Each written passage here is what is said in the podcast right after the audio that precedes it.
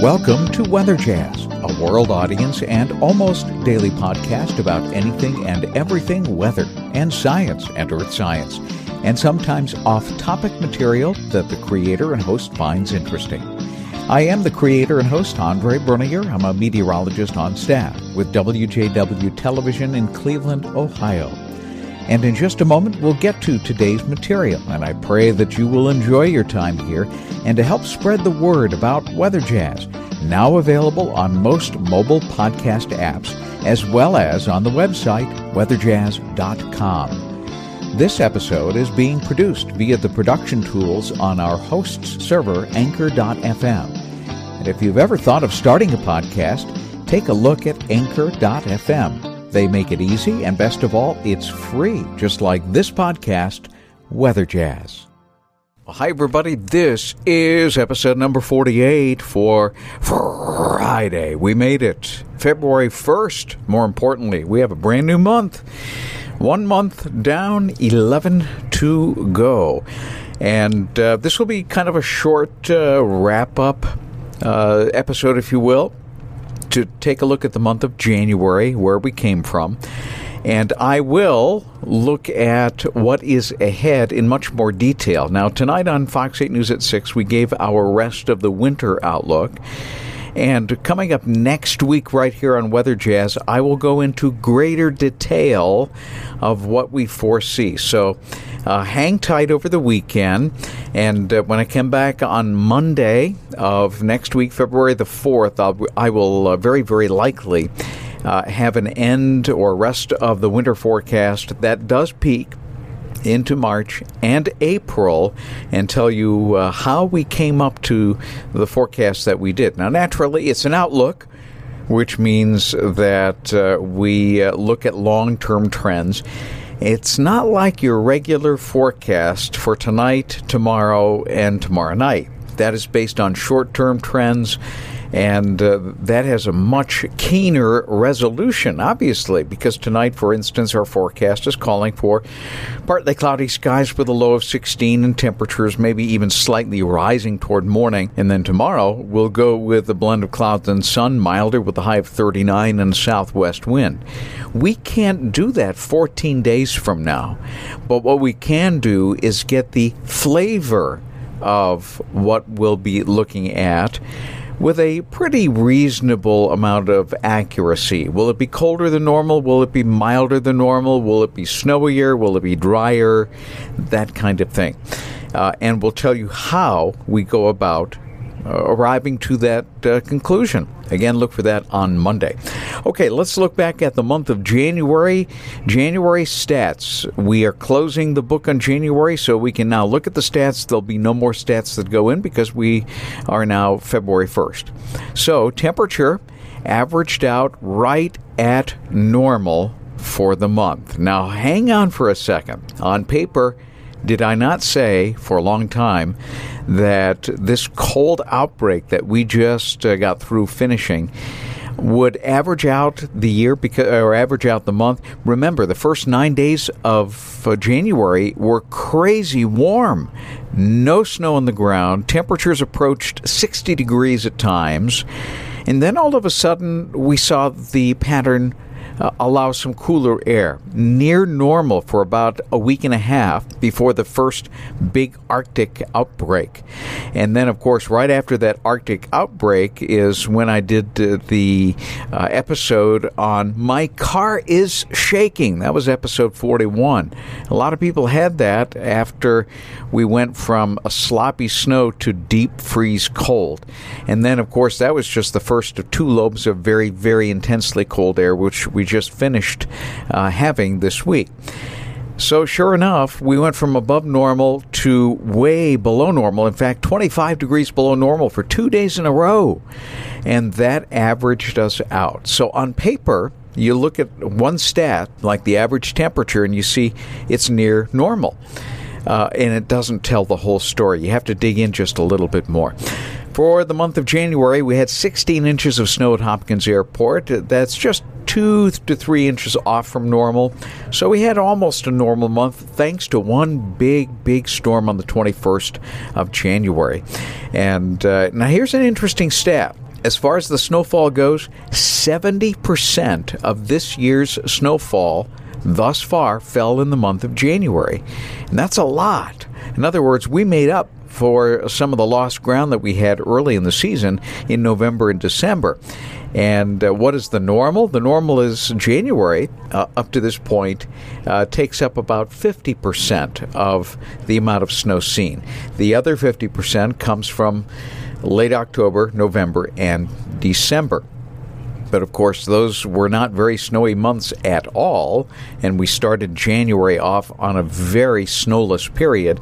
So we made up for lost ground very, very quickly.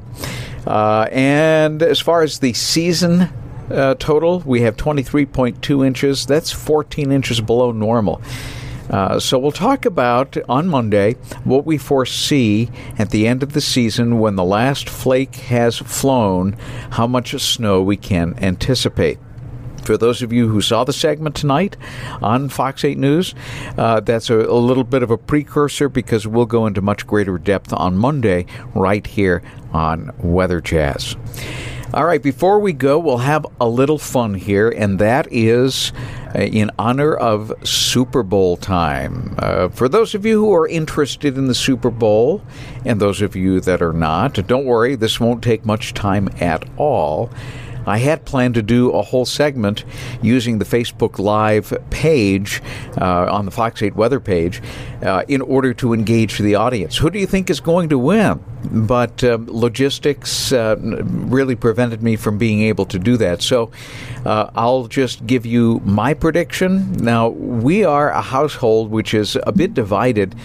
Uh, I'm originally from New Bedford, Massachusetts. You got to remember that the New England Patriots was the dog team of the NFL for a very long time when I was growing up in the 60s, in the 70s, even in the 80s.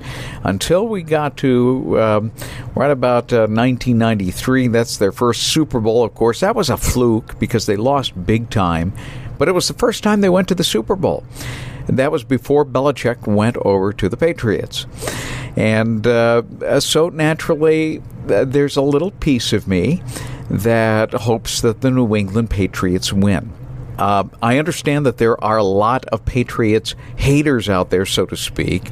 I know you don't hate per se a team, but you would just like to see another team get in there and win a Super Bowl ring. I get that because you got to remember back in the 1970s, I used to watch the Super Bowl uh, when the Super Bowl came into play and it seemed like, at least to this, uh, when I was young, when I was in my teenage years, the Dallas Cowboys kept winning over and over and over again. And we just got sick of the Dallas Cowboys winning the Super Bowl every year or going to the Super Bowl every year.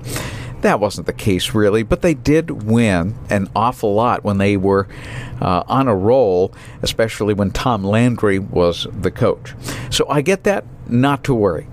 I think the Patriots are going to win, and uh, I think the Patriots are going to win decisively by anywhere from three to ten, and uh, it's not going to come down to the last few seconds like uh, in a lot of their games. Uh, I think uh, you know Tom Brady has a lot of motivation to get the job done and to get it done uh, early, and of course this he's broken all kinds of records, and that will continue.